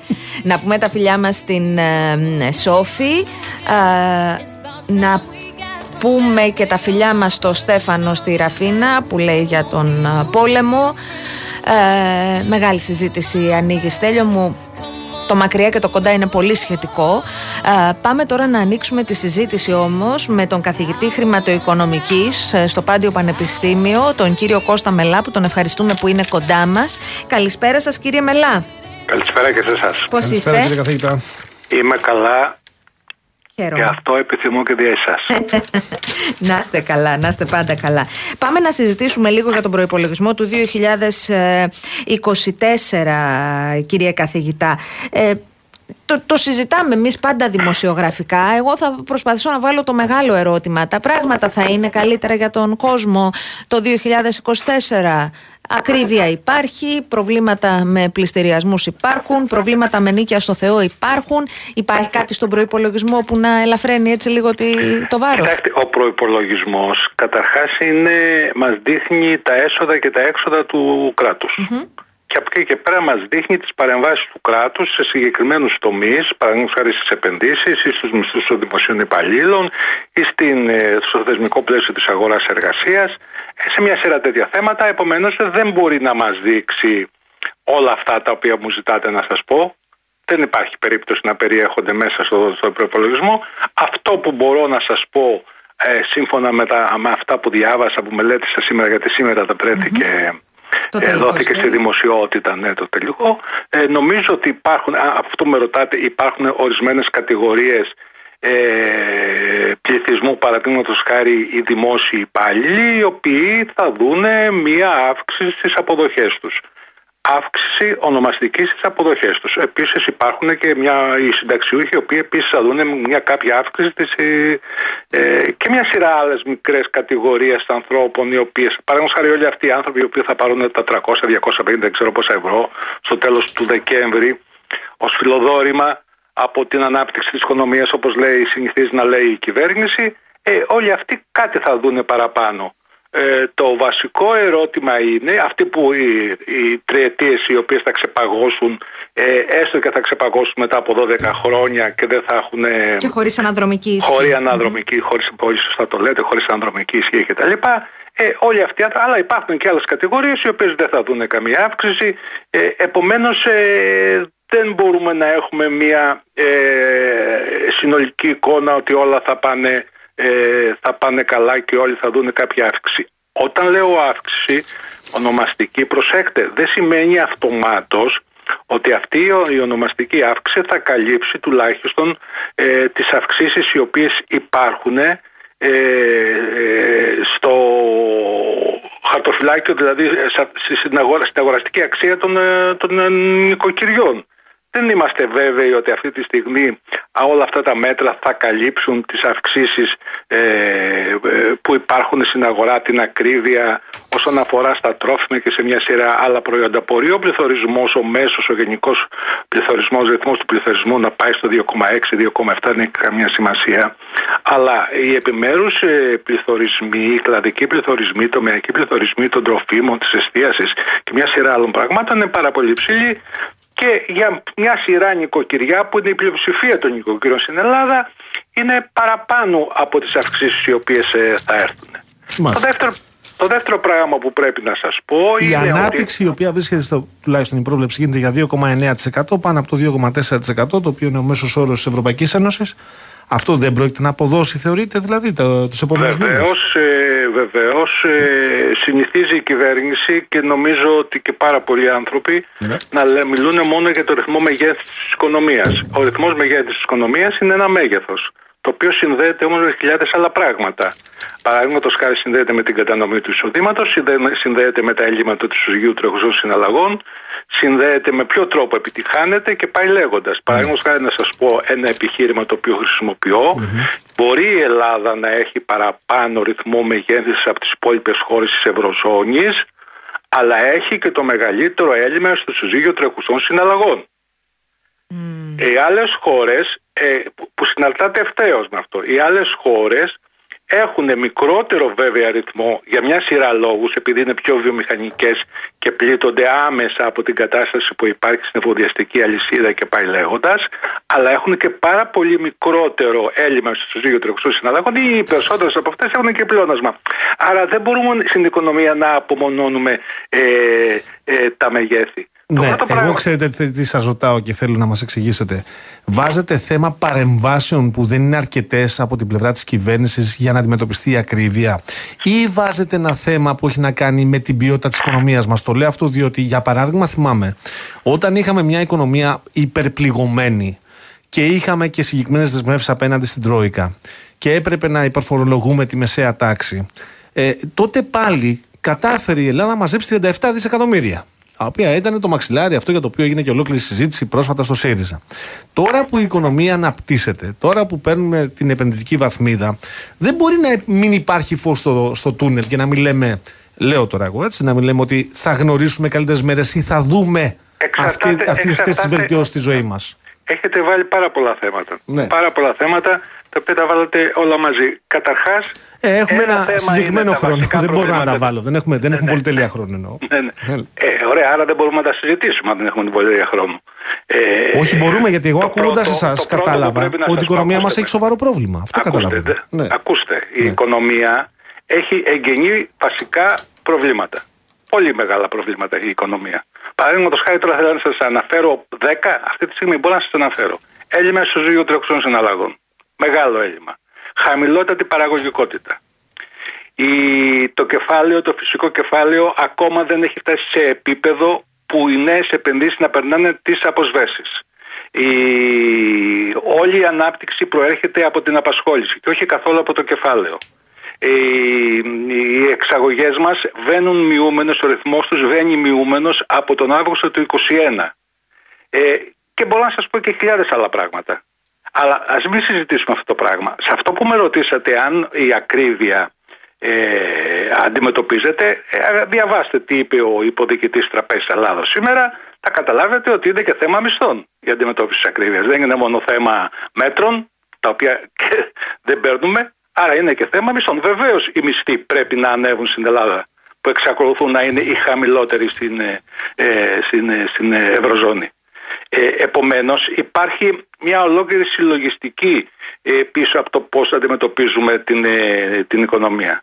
Ε, το τρί, δεύτερο που πήγα να σας πω, το τρίτο, είναι η αξιοπιστία αυτών που λέει ο, ο προϋπολογισμός.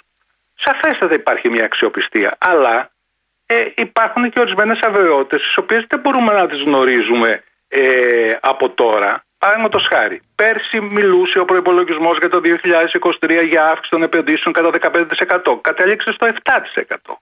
Το είκοσι τέσσερα πάλι βάζει δεκαπέντε τοις εκατό. Δεν ξέρουμε αν θα επιβεβαιωθεί αυτό το πράγμα. Επίσης δεν ξέρουμε πώς θα εξελιχθούν οι καταστάσεις γενικά. Αλλά ναι. σας είπα ότι μια σειρά κατηγορίες, εξ αρχής σας το είπα, mm-hmm. θα δούνε το εισόδημά τους βελτιωμένο από το δύο χιλιάδες είκοσι τέσσερα. Μάλιστα. Ε, αυτή η βελτίωση του εισοδήματος, κύριε καθηγητά, είναι ικανή να ανασχέσει τις αρνητικές συνέπειες της ακρίβειας? Θα έπρεπε να είναι μεγαλύτερη η βελτίωση. Θα, εγώ πιστεύω ότι έπρεπε να είναι μεγαλύτερη. Αλλά mm-hmm. αυτό δεν έχει καμία σημασία. Σημασία έχει ότι υπάρχουν μια θετική εξέλιξη. Από εκεί και πέρα θα περιμένουμε τις εξέλιξεις του πληθωρισμού. Θα, να δούμε ακριβώς πώς το διαθέσιμο εισόδημα των νοικοκυριών, αν εν πάση περιπτώσει, θα περάσει σε θετικό σημείο και θα μπορέσει να καλύψει την, αγορασ... την, αγορα... την αγοραστική δύναμη από την πλευρά του πληθωρισμού. Μετά, μην ξεχνάτε, να σας πω και κάτι άλλο. Συνηθίζουμε να λέμε η αγοραστική δύναμη σε σχέση με τον πληθωρισμό. Δεν είναι, μόνο... Δεν είναι έτσι. Το... το ΑΕΠ ανεβαίνει. Άρα λοιπόν οι εργαζόμενοι πρέπει να πάρουν και μερίδιο από αυτή την αύξηση της πίτας. Δεν παίρνουνε. Δεν παίρνουνε καν από την αύξηση του πληθωρισμού. Άρα εκεί μειώνεται. Δηλαδή παράγουμε κάτι και το οποίο δεν παίρνουμε. Όλοι οι εργαζόμενοι, δεν ως εξαιρουμένους. Επομένως, δεν είναι τόσο εύκολα τα πράγματα για να συζητήσουμε. Ναι, να εξαιρέσει αυτούς που παίρνουν το κατώτατο μισθό. Γιατί θα σας, θα σας απαντήσει η κυβέρνηση ότι εκεί έχει κάνει τρεις ή τέσσερις αυξήσεις μέσα σε τρία τέσσερα χρόνια. Ναι. ναι, ωραία. ωραία. Τι σημαίνει αυτό? Σημαίνει ότι η κυβέρνηση αύξησε το κατώτατο μισθό. Σαφέστατα. Πολύ ωραία. Αυτός ο κατώτατος μισθός είναι σε επίπεδο που να εξασφαλίζει αυτό που λέγεται. Ε, την, την, την ελάχιστη αγοραστική δύναμη σαν νοικοκυριό. Δηλαδή, μπορώ να σας πω τριακόσια επιχειρήματα, δεν είναι δεν αλλά προφανώς, ξέρετε, αν μιλάμε για τον ιδιωτικό τομέα, γιατί μας λέγατε πριν για το δημόσιο, για τους, για τους εργαζόμενους στο δημόσιο, πράγματι χρειάζεται να πάρουμε περισσότερα χρήματα όλοι. Απ' την άλλη, βέβαια, πρέπει να βλέπουμε και αν αντέχουν οι επιχειρήσεις. Δηλαδή, εγώ θα ήθελα να παίρνω περισσότερα χρήματα, αλλά ξέρω όμως ότι η επιχείρηση μπορεί να με, να με πληρώνει. Δεν είπα εγώ να πάρετε αυξήσεις χωρίς να αντέχει η επιχείρηση. Εγώ είπα ότι πρέπει να χρειάζεται αύξηση και επίσης αυτό που σας είπα ότι όλη η μεγέθυνση προέρχεται από την αύξηση της απασχόλησης και σημαίνει χαμηλή παραγωγικότητα, σημαίνει ότι οι επιχειρήσεις δεν επενδύουν τεχνολογικά για να αυξηθεί η παραγωγικότητα. Η παραγωγικότητα αυξάνεται μόνο διαμέσου της τεχνολογίας και της συμμετοχής του εξειδικευμένου προσωπικού. Όταν αυξάνεται η μεγέθυνση, όλη η μεγέθυνση του ΑΕΠ, το μεγαλύτερο μέρος προέρχεται από την απασχόληση, από την αύξηση απασχόλησης και ξέρετε ποια είναι η αύξηση απασχόλησης στην Ελλάδα. Η αύξηση της απασχόλησης στην Ελλάδα είναι από τον τουρισμό, είναι από το real estate, είναι από τα καφενεία, είναι από το ένα, από το άλλο. Αυτές, αυτός είναι ο όγκος που παίρνει, ε, την, που, που παρασύρει την απασχόληση. Αυτό όμως δημιουργεί προβλήματα στην παραγωγικότητα. Άρα λοιπόν χρειάζεται ε, ένα, ένα γενικότερο, ευρύτερο σχέδιο να δούμε πώς θα... προς τα που θα πάμε. Γιατί έτσι δεν μπορούμε να πάμε σε μια βιώσιμη και σταθερή ε, κατάσταση της, ε, της χώρας. Μάλιστα, μάλιστα. Κύριε Μελά, να σας ευχαριστήσουμε, σας πάρα πολύ, πολύ για την ενδιαφέρουσα συζήτηση. Γεια σας, γεια σας, ήταν γεια σας. Ο κύριος Κώστας Μελάς, καθηγητής χρηματοοικονομικής στο Πάντιο Πανεπιστήμιο. Συζητήσαμε για τα του προϋπολογισμού.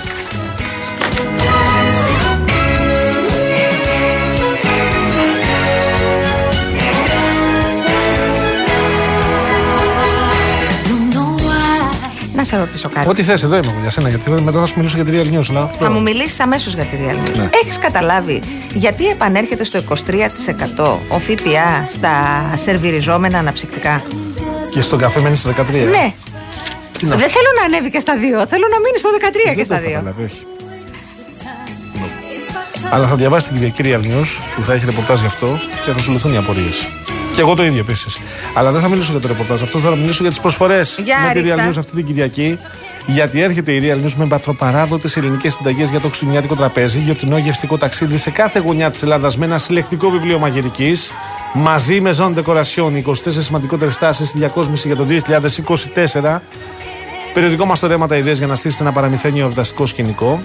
Δωρεοεπιταγή πέντε ευρώ από τα Supermarket Bazaar.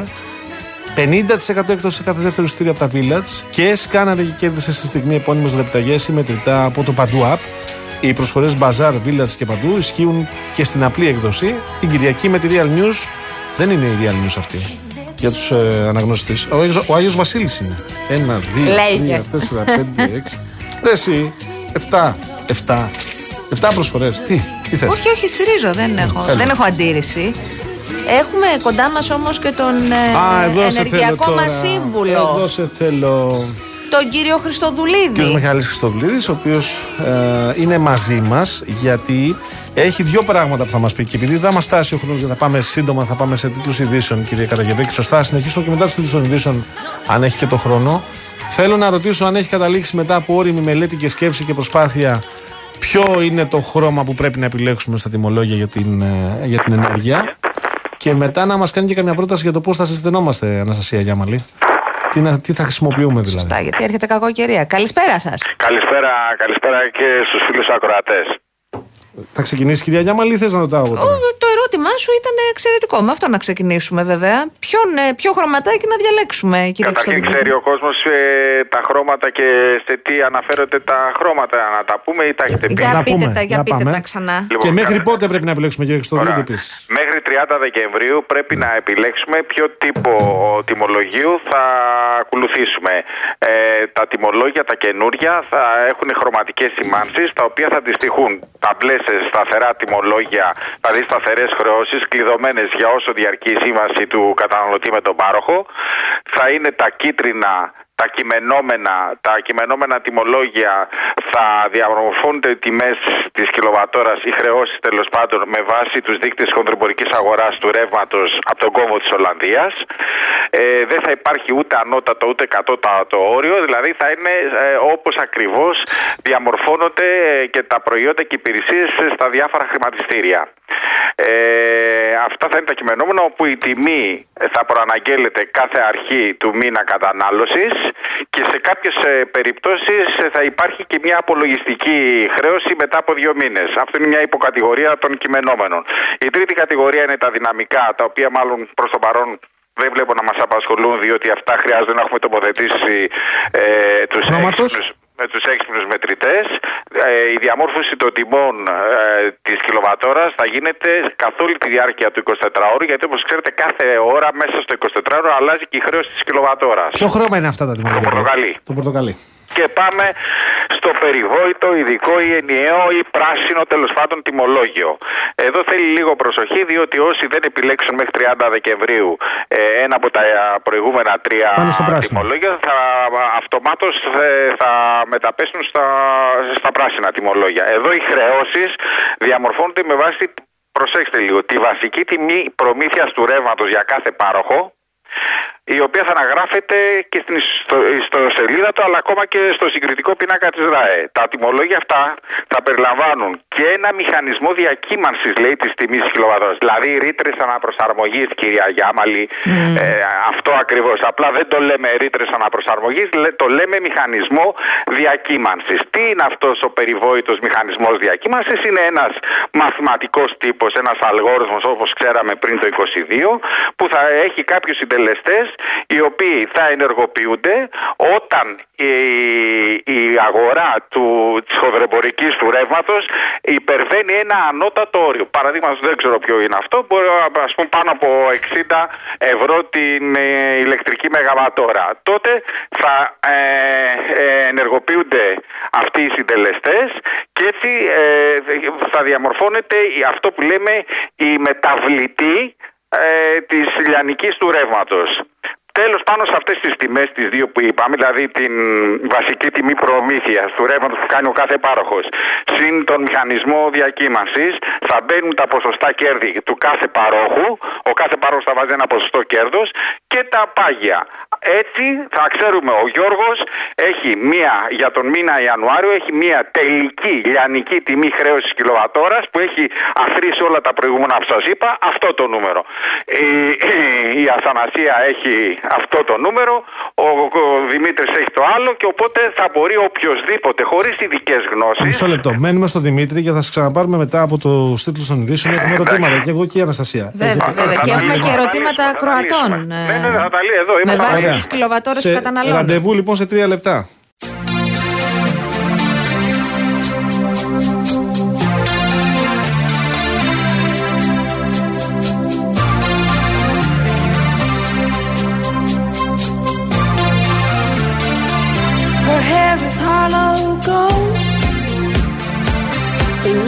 Sweet surprise. her hands are never cold. She's got Betty Davis eyes, she'll turn the music on you. You won't have to think twice. She's pure as New York snow. She got Betty Davis eyes. And she'll tease you, she'll unease you, all the better just to please you. She's precocious and she knows just. Να είμαστε. Εντάξει, πάλι. Τι θα στήσουμε. Συνεχίζουμε με τον κύριο Χριστοδουλίδη, τον ενεργειακό επιθεωρητή, τον Μιχάλη Χριστοδουλίδη, αλλά θέλω να βάλω μέσα το αλατοπίπερο της συζήτησης στο σχόλιο του Χρήστο από το Κερατσίνη. Καλησπέρα, ευχαριστώ για την παρέα. Πολύ εύκολο το θέμα με τα χρώματα στα τιμολόγια ε, ρεύματος, σαν τα χελονιτζάκια στους Power Rangers. Είχαν και αυτοί χρώματα. Είχαν οι Power Rangers. Και τα χελονιτζάκια είχαν στις κορδέλες τους. Είχαν και αυτά. Βέβαια. Μικελάντζελο. Ωραία. Λοιπόν, τον έχουμε. Έχουμε, τον Εδώ έχουμε. Τον... Λοιπόν, άρα για άρα, να. Άσπρα, κόκκινα, κίτρινα, μπλε καραβάκια στο ταξίδι δεν με παίρνετε καλέ. Αυτά εδώ είναι. Λέει ο Κώστας, από αυτά που λέτε εσείς, τα κίτρινα λέει είναι μόνο για τους ζωγαδόρους. Ε, Αισθάνεσαι τυχερός. Η αλήθεια είναι ναι. ότι τα κίτρινα είστε όλο, όλο το ρίσκο της ε, διακύμανσης της ηλεκτρικής κιλοβατόρας μετακυλείται στον ε, καταναλωτή. Όλο όμως. Ναι. Ενώ στο πράσινο μοιράζεται, θα τα πούμε. Τα μπλε. Στα μπλε έχουμε μια σταθερή χρέωση η οποία θα είναι, η τιμή της κιλοβατόρας θα είναι η ακριβότερη όλων των ε, τιμολογίων. Α, θα το δείτε αυτό. Όχι, δεν θα σας το εξηγήσω γιατί. Είναι όπως όταν πάτε σε, να πάρετε ένα στεγαστικό δάνειο, σου λέει ο, η τράπεζα με σταθερό επιτόκιο τόσο, με κειμενόμενο τόσο. τόσο. Πάντα το σταθερό είναι ακριβότερο και το ξέρετε. Ε. Ακριβώς την ίδια λογική ε, είναι και τα κειμενόμενα τιμολόγια. Βεβαίως, ε, όταν το ρίσκο όλο περνάει στον καταναλωτή, Ε, από εκεί και πέρα, εντάξει, θα πρέπει να είσαι ειδικός, να γνωρίζεις τα γεωπολιτικά, τα γεωενεργειακά, ναι. το πώς οι διεθνείς τιμές της αγοράς ενέργειας διαμορφώνεται στον πλανήτη και μετά να, να αποφασίζεις. Και να αποφασίζεις. Ο, αλλά ποιος ο, ο Γιώργος ρωτάει τώρα... τώρα, αυτό είναι ρίσκο, αλλά εγώ θα σας ρωτήσω γιατί λόγω ειδικότητας εσάς θα ρωτήσουμε. Ποιο θα ρωτήσουμε. Λέει, εγώ έχω τετρακόσιες κιλοβατόρες το δίμηνο, τι ομολόγιο να διαλέξω. τετρακόσιες κιλοβατόρες το δίμηνο. Ε, ηλεκτρικό ρεύμα τετρακόσια κιλοβατόρες, τίποτα, πολύ λίγο. Δηλαδή διακόσιες κιλοβατόρες. Κοιτάξτε να δείτε, ε, εγώ θα επέλεγα το σταθερό τιμολόγιο αν είχα ένα σταθερό εισόδημα κάθε μήνα και αν δεν ήμουν αγχωτικός τύπος και ήθελα δηλαδή στη ζωή μου να μην. Ναι, βρεθώ, μια σταθερότητα, ρε παιδί μου. Ναι. Μια σταθερότητα, θα έλεγα, ας πούμε, θα ξέρω ότι θα βάζω στην άκρη αυτά τα λεφτά και θα είναι για το ρεύμα. Παραδείγματος χάρη, ξέρω εγώ, θα είναι είκοσι τέσσερα λεπτά η κιλοβατόρα η σταθερή χρέωση. Αυτό είναι το μπλε που λέμε τώρα. Αυτό είναι το μπλε. Ε, εντάξει, αυτό είναι θέμα ο κάθε ένας τι ενεργειακό προφίλ έχει. Καθίστε τώρα, κύριε Χριστοδουλίδη, μισό λεπτό. Ναι. Για την προηγούμενη φορά που μιλήσαμε, mm. πάτε να διαλέξω το Οπα. πράσινο. Παναχαλάσαι, ε, εγώ το πράσινο θα διαλέξω προσωπικά, αλλά δηλαδή, αν μου κάνετε την ερώτηση, ναι. ε, για, γιατί μετριάζεται ο, ο κίνδυνος και στον πάροχο αλλά και στον καταναλωτή. Για τον πάροχο δεν με νοιάζει καθόλου ο κίνδυνος. Ναι, έχει, ναι, με ναι, νοιάζει τον παρόχο. Το μπλε θα είναι ακριβότερο. Πόσο με ενδιαφέρει ο πάροχος. Το μπλε θα είναι ακριβότερο, οπότε δεν έχω λόγο όταν εγώ παραδείγματος χάρη έχω αρκετές κιλοβατόρες, ας πούμε, εγώ έχω κάνει πεντακόσιες κιλοβατόρες το μήνα. Oh. Δεν με συμφέρει το σταθερό. Εγώ τα ίδια με εσάς είμαι, εκεί είμαι κι εγώ. Ναι, δεν με συμφέρει το σταθερό. Ανάβετε πολύ το φούρνο. Ναι, ζεσθενόμαστε με το φούρνο. Ανάβουμε. Επειδή δεν μπορεί ένας κόσμος, έχει περισσότερη λάτρα από ό,τι άλλος. Ανάβει το σαλόνι, την κουζίνα. Λοιπόν, βάζουμε πολλά σίδερα και πολλά πλυντήρια. Αυτό. Σωστά απάντησα την κυρία Χριστοδουλίδη και μπράβο σας. Κοίταξε, εγώ θα τον πάρω με το λογαριασμό μου στο χέρι τηλέφωνο τον κύριο Χριστοδουλίδη. Και τους δεις μια ανάλυση. Και θα κάνουμε μια ανάλυση. Τι και με τι ώρες.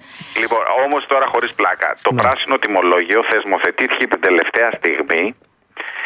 Για ένα και μόνο λόγο, για να λειτουργήσει ο ανταγωνισμός μεταξύ των παρόχων, για να μπορέσουμε να έχουμε φτηνότερο ρεύμα. Βέβαια, ε, μένει να δούμε και τον τελικό αλγόριθμο από την υπουργική απόφαση που περιμένουμε από μέρα σε μέρα, από ναι, τέλος πάντων να βγει, να δούμε τελικά αν θα περάσει αυτό που λένε οι πάροχοι ή αν θα περάσει το Σκυλακάκη. Ποιο όμως. Mm. Ο Σκυλακάκης λέει, ο κύριος Σκυλακάκης, ο Υπουργός Ενέργειας, λέει ότι αυτοί οι συντελεστές θα ξεκινήσουν και θα παραμείνουν για από τρεις έως έξι μήνες σταθεροί, ανεξάρτητα το τι γίνεται στην παγκόσμια. Mm. Ε, ενεργειακή αγορά. Με ποιο χρώμα, με όλα τα χρώματα ή συντελεστές? Με το πράσινο, με το πράσινο. Άρα, άμα εγώ διαλέξω το πράσινο... το πράσινο. Ασχολείται με το πράσινο μόνο. Ε, λοιπόν, για να τον δω. Λοιπόν, και λέει, οι πάροχοι βέβαια θεωρούν ότι αυτό είναι υπερρύθμιση της αγοράς και, και θέλουν δεν το θέλουν, ναι. και δεν, θέλουν, δεν το θέλουν. Αν όμως μείνει από τρεις έως έξι μήνες οι, οι συντελεστές του μηχανισμού διακύμανσης σταθεροί, εντάξει, έχεις ένα μπούσουλα ρε παιδί μου και λες ότι αυτό είναι ένα σταθερό, το πάγιο είναι σταθερό, η βασική τιμή προμήθειας του κάθε παρόχου θα είναι ανταγωνιστική, διότι όλοι θα θέλουν να προσελκύσουν περισσότερους πελάτες ε, ή να τραβήξουν από τη ΔΕΗ τη μεγαλύτερη πίτα πελατών, και οπότε εγώ θεωρώ ε, ότι αυτό θα είναι το συμφερότερο τιμολόγιο για, για ένα μέσο ε, καταναλωτή. Δεν μιλάω για αυτόν που έχει πολύ. Λέει ο κύριος Στάθης ότι ξέρω εγώ είναι μεγάλη απάτη όλο αυτό με τα χρώματα. Το καλύτερο είναι το σταθερό, το μπλε για κιλοβατόρες από χίλια εξακόσια έως χίλια οκτακόσια το τετράμινο. Συμφωνείτε εσείς? Εγώ όχι, διαφωνώ. Α, το, σταθερό τιμολόγιο, το σταθερό τιμολόγιο θα είναι από τριάντα έως και πενήντα τοις εκατό ακριβότερη η τιμή χρέωση σε σχέση με, και με το κειμενόμενο αλλά και με το πράσινο. Oh. Λοιπόν, αυτό θα το δούμε πρώτη Ιανουαρίου. Ε, βέβαια τώρα... Με αυτό θα έχουμε αποφασίσει όμως. Ναι, ναι, ναι, ναι. Καταρχήν θα τα δούμε αυτά yeah. το πρώτη Ιανουαρίου. Ή πρώτη Φεβρουαρίου, γιατί κάτι ακούγεται, mm-hmm. άκουσα που έλεγε mm-hmm. και ο κύριος Αϊβαλιώτης, ότι μάλλον θα πάρει μια παράταση κατά, κατά ένα μήνα η, η εφαρμογή αυτών των νέων τιμολογίων. Θα το δούμε τέλος πάντων, γιατί δεν είναι ακόμα έτοιμοι, ε, δεν έχουν καταλήξει τέλος πάντων. Υπάρχουν διχογνωμίες μεταξύ των φορέων ενέργειας, δηλαδή ΡΑΕ, ε, Υπουργείο Ενέργειας, ε, Σύνδεσμος ε, των Παρόχων κλπ. Θα δείξει. Πάντως εγώ μέχρι στιγμής, μελετώντας όλα αυτά τα οποία έχω διαβάσει και από την τροπολογία αλλά και από την εμπειρία που έχω, νομίζω ότι το πράσινο τιμολόγιο είναι το πιο συντηρητικό. Άρα, για να το κλείνουμε σιγά σιγά, κύριε Χριστοδουλίδη μου, εσείς λέτε ότι το ιδανικό θα ήταν να επιλέξουμε το πράσινο. Ναι, γιατί εκεί θα λειτουργήσει ο ανταγωνισμός. Βέβαια τώρα είναι μια κουβέντα. Καλά, αυτό που λέω ότι θα είναι. Λειτουργήσει ο ανταγωνισμός, γιατί έχουμε δει πολλές περιπτώσεις που λογικά λειτουργεί και θα εις βάρος θα... του καταναλωτή. Ναι, εις βάρος του καταναλωτή. Όλοι εμείς που θα πάμε για το πράσινο, άρα δεν χρειάζεται να πάρουμε τηλέφωνο τον πάροχό μας και να του όχι, πούμε τίποτα, παιδιά, εγώ θέλω όχι, το πράσινο. Όχι, πράσινο ούτε, θα έρχεται. Να, ούτε να μπείτε στην ηλεκτρονική σελίδα του παρόχου και να κάνετε την αλλαγή, ούτε τίποτα, γιατί σας είπα από πρώτη Ιανουαρίου ή πρώτη τέλος πάντων Φεβρουαρίου η μετάπτωση θα γίνει αυτόματα. Έτσι προβλέπει η τροπολογία. Στον χρόνο ε, που έχουμε, ε, ε, έχετε κάτι να συμπληρώσετε, γιατί θέλω να σας ρωτήσω κάτι εξίσου σημαντικό. Πείτε μας. Ε, ε, απλά αυτό το πράσινο τιμολόγιο ναι. λέγεται και ενιαίο, γιατί όλοι οι πάροχοι θα, θα διαμορφώνουν την τελική τιμή προσφοράς του mm-hmm. κιλοβατόρας με μια ενιαία φόρμουλα. Γι' αυτό λέγεται ενιαίο ή ειδικό, λόγω της ενιαίας φόρμουλας. Αυτό ας πούμε να το λέμε έτσι. Υπάρχουν λοιπόν πολυκατοικίες ολόκληρες ή διαμερίσματα που έχουν αποφασίσει ότι και φέτος δεν πρόκειται να χρησιμοποιήσουν το πετρέλαιο θέρμανσης. Και καλά τι, θα κάνουν. Τι τους συστήνεται, δηλαδή θερμοπομπούς, ε, ε, κλιματιστικό, ε, το τζάκι. Ναι, ναι, πριν ναι. από λίγη ώρα, εγώ μαζί με την ε, ομάδα των συνεργατών μου κάναμε μία άσκηση με τα λογισμικά που έχουμε τέλος πάντων και βλέπουμε ότι με ένα τριάντα ευρώ το λίτρο το πετρέλαιο θέρμανσης, ε, το μέσο μηνιαίο κόστος λειτουργίας με καυστήρα πετρελαίου ανέρχεται στα εκατόν ενενήντα τέσσερα ευρώ. Υπέρασε. Αντίστοιχα με καυστήρα, καυστήρα αερίου στα εκατόν εννιά ευρώ. Διότι στη, το, η θερμική κιλοβατόρα του αερίου είναι γύρω στα εννιά και μισό λεπτά, ε, ενώ με κλιματιστικά inverter για ένα τυπικό σπίτι, σας λέω εγώ, που έχει ένα σαλόνι, ένα καθιστικό και δύο υπνοδωμάτια, ε, στα εκατόν εξήντα ένα ευρώ με τιμή της ηλεκτρικής κιλοβατόρας στα δεκαοκτώ λεπτά, που είναι οι τιμές που ανακοίνωσε η ΔΕΗ για το μήνα Δεκέμβριο. Ενώ με αντλία θερμότητας στα ενενήντα πέντε ευρώ. Βλέπουμε ότι ο φθηνότερος τρόπος θέρμανσης σήμερα είναι με την αντλία θερμότητας. Και πιστεύω ότι και αύριο και μεθαύριο, για να γίνει ασύμφορη η αντλία θερμότητας, πρέπει ένα να υπερδιπλασιαστεί η τιμή mm-hmm. της ηλεκτρικής κιλοβατόρας, που δεν νομίζω να φτάσει στα σαράντα λεπτά. Λέω τώρα, ας πούμε. Έτσι, μισό, λεπτό, σαν... μισό λεπτό, κύριε Χριστοδουλίδη. Εχθές είχα την κουβέντα για την αντλία θερμότητας. Ναι. Ένας φίλος θα βάλει στο σπίτι του αντλία θερμότητας για να τη βάλει σε ένα μικρό διαμέρισμα πενήντα πέντε τετραγωνικών. Mm. Ε, με το καλημέρα του είπανε τρία χιλιάρικα. Καλημέρα. Δεν βγαίνω, μάνα μου. Ε, πενήντα τετραγωνικά, τρία χιλιάρικα, ε. Ωραία, αλλά θα και κάνει... φιλική τιμή. Για σένα μόνο. Ναι. Όχι, για, για τους άλλους είναι άλλη τιμή. Ε, ε, ε, θα κάνει απόσβεση σε τέσσερα χρόνια. Εντάξει, γιατί με την αντλία θερμότητας σπίτι του φίλου, ναι, εκτός ότι θα θερμαίνεται πολύ καλύτερα το σπίτι του, το διαμέρισμά του, θα μπορεί να παράγει και το ζεστό νερό χρήσης. Θερμοπαμπή. Το να πετάξει τον ηλεκτρικό θερμοσίφωνα και να συνδέσει την αντλία θερμότητας με ένα θερμοδοχείο της ίδιας χωρητικότητας με τον ηλεκτρικό θερμό, εκατόν εξήντα λίτρα, εγώ σας λέω εκατόν είκοσι, ό,τι θέλετε, οπότε έχεις δύο σε ένα. Άρα λοιπόν έχεις απόσβεση στα τέσσερα πέντε χρόνια. Ό,τι και να λέμε, μπορεί να πονάνε τα τρία χιλιάρικα, Πονάνε. αλλά δυστυχώς θα τα, με το πετρέλαιο θα τα πληρώσεις ε, εις διπλούν και εις τριπλούν. Ηλεκτρονικά καλωριφέρ θερμοπομπή. Ε, η θερμοπομπή μόνο αν έχεις νυχτερινό ρεύμα. Το λέω. Το βράδυ μόνο. Εκεί είναι τρεις με πέντε. Λοιπόν, άκου. Mm. Το καλύτερο που έχεις να κάνεις, αν έχεις καυστήρα πετρελαίου που δεν μπορείς να πας στο αέριο, λέω τώρα, έτσι, είναι από τις οκτώ στις τέσσερις ώρες, από το μεσημέρι, από τις τρεις, τέσσερις, πέντε, έξι, επτά, ξέρω εγώ, να δουλέψεις τα κλιματιστικά σου inverter, να αφαιρεθεί η υγρασία από τους χώρους, mm. παραδείγματος χάρη, να ζεσταθεί λίγο, να τα κλείσεις και τις άλλες τέσσερις ώρες, τον άλλο μισό χρόνο, να λειτουργείς τον καυστήρα. Με αυτό, ε, από τα εκατόν ενενήντα τέσσερα ευρώ, πας στα εκατόν εβδομήντα επτά ευρώ. Αν έχεις και καυστήρα αερίου και χρησιμοποιείς και, και κλιματιστικά, πας στα εκατόν τριάντα πέντε ευρώ. Δηλαδή ο συνδυασμός κλιματιστικών inverter και καυστήρα πετρελαίου ή αερίου είναι ο καλύτερος ε, τρόπος, ας το πούμε, ο συνδυαστικός αυτός τρόπος είναι ο καλύτερος ε, τρόπος από πλευράς θέρμανσης. Αν δεν έχεις, ας πούμε, την πολυτέλεια να βάλεις μια αντλία θερμότητας. Αν και τρέχουν τόσα προγράμματα εξοικονόμησης. Ε? Δεν έχω να πω. Εδώ χρειάζεται σχεδιασμός. Ε... Oh, αυτό λέει ο Πω, πω, πω, πω, πω. Μάλιστα. Ε, είμαι στη διάθεσή σας όποτε αποφασίσετε να αλλάξετε σύστημα θέμα, να σας κάνω τη μελέτη, να σας βγάλω τις κιλοβατόρες σας, το τι θα πληρώσετε. Σας λέω όμως ότι ο, ο συνδυασμός είναι ο καλύτερος. Μάλιστα. Μετριάζει, μετριάζει αρκετά το Μάλιστα. υψηλό κόστος, ας πούμε, του πετρελαίου για παράδειγμα ή το σχετικά υψηλό κόστος του ρεύματος. Βέβαια σε καμία περίπτωση δεν χρησιμοποιούμε ηλεκτρικά σώματα, ηλεκτρικές θερμάστρες, διότι καίνε πάρα πολύ. Δηλαδή μπορεί τώρα να ξεκινάει η επιδότηση ε, στο επίδομα ηλεκτρικής θέρμανσης, αλλά δίνει ψίχουλα από σαράντα πέντε μέχρι τετρακόσια ογδόντα ευρώ τους τρεις μήνες. Δηλαδή, εντάξει, τι να πω τώρα.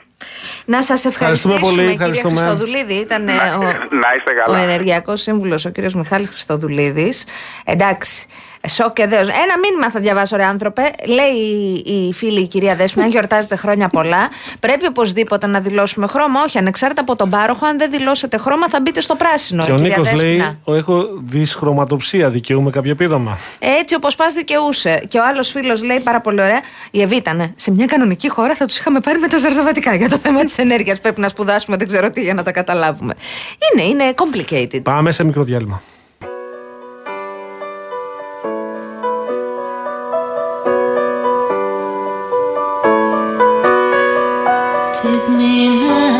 Baby, here as I am. Pull me close, try and understand. Desire is hunger, is the fire I breathe. Love is a banquet on which we feed. Come on now, try and understand the way I feel when I'm in your head. Take my hand from under cover. They can't hurt you now. Can't hurt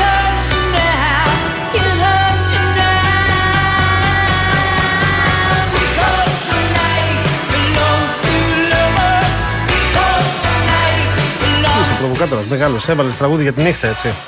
Αυτό το χορεύαμε βέβαια όταν ήμασταν πιο μικροί. Αυτό έχει να κάνει με τους θερμοπομπούς, με το, την αντλία θέρμανσης. Ναι. Το άνοιξε πέτρα έπρεπε άνοιξε να βάλει. Πέτρα έπρεπε να βάλει, όντως. Ε, Δέσποινα, και εσύ πρέπει, όλοι, γλυκιά μου, πρέπει όλοι να διαλέξουμε. Ε, δεν είπαμε χρώμα. Ότι δεν πρέπει να διαλέξουμε, ότι αν δεν διαλέξουμε πάμε κατευθείαν στο πράσινο. Ναι, αν θέλουμε να το επιλέξουμε διαφορετικά, περάσουμε στο πράσινο. Αυτό λέω. Ναι.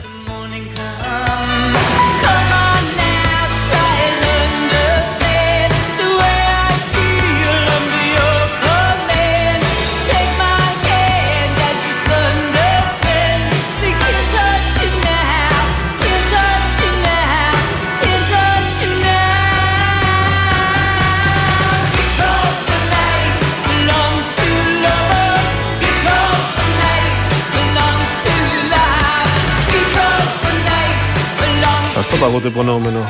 Λέει because the night belongs to life. To lovers. Το ημία στροφή και μετά λέει to life. To life. To love. To love. Είναι το νυχτερινό ρεύμα, ρε. Γιώργο μου, εμένα το δίλημμα μου το έλυσες πέρσι. Η νύχτα ανήκει στην αγάπη. Ηλεκτρικό υπόστρωμα. Ε, τελείωσε. Να δεις που ψάχνω να τα βρω, γιατί φέτος έχουν χαλάσει. Θα πάω να πάρω καινούργια. Τα κάψα, βρε. Ό,τι καλύτερο. Τα κάψα. Πώς τα κάψεις, Γιώργο μου? Δεν ξέρω. What happened? Κατάχρηση. Τώρα το κλείνεις, Γιώργο μου, άμα ξαπλώνεις να το βάζεις το χαμηλό. Και δεν μπορεί να σηκωθείς μετά. Είναι ένα κουκούλι ευτυχίας. Δεν ξέρω αν έχετε. Εμένα ο Παγάνης με έπεισε. Φωλίτσα. Και εγώ τώρα έχω μείνει χωρίς. Κατάλαβες, εσύ έχεις, εγώ δεν έχω. Και είναι και οικονομικότατα. Υπάρχουν και πιο έτσι τσουχτερές επιλογές, yeah. Αλλά το ηλεκτρικό υπόστρωμα, αλήθεια σας λέω, κάνουν και προσφορές στα σούπερ μάρκετ κάθε τόσο. Εμένα είναι ό,τι καλύτερο μου έχει συμβεί και αυτή είναι mm. το Παγάνης. Ο Αντώνης που ρωτάει αν ε, πρέπει θέλει να αλλάξει, να περάσει από καυστήρα πετρελαίου σε καυστήρα αερίου, θα σου πρότεινα, Αντώνη μου, να ρωτήσει κάποιον ειδικό. Εμείς εδώ πράγματα που δεν τα γνωρίζουμε δεν τα λέμε. Ρώτα κάποιον ειδικό να σου πει. Ή την επόμενη εμείς. φορά που θα έχουμε τον κύριο Χριστοδουλίδη θα σου το απαντήσουμε. Ναι, ναι. Εμείς δεν είμαστε θέση να σου πούμε τώρα, ούτε να σπάρουμε στο, στο λαιμό μας τώρα και να λες μετά πω πω τους άκουσα, τι έπαθα.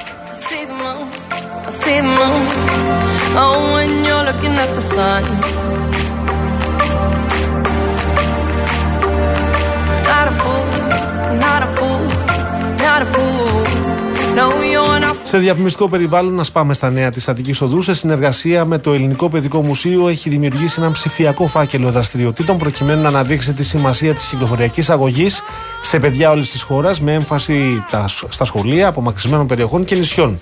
Είναι ένα σημαντικό εργαλείο για τους εκπαιδευτικούς πρωτοβάθμιους εκπαίδευσης, το οποίο διατίθεται δωρεάν, όπως άλλωστε όλα τα προγράμματα ευαισθητοποίησης της Αττικής Οδού. Αξίζει να σημειωθεί ότι την πρωτοβουλία έχουν αγκαλιάσει και εκπαιδευτικοί ειδικών σχολείων. Περισσότερες πληροφορίες για την ενέργεια μπορείτε να βρείτε στο αοντός τελεία τζι άρ.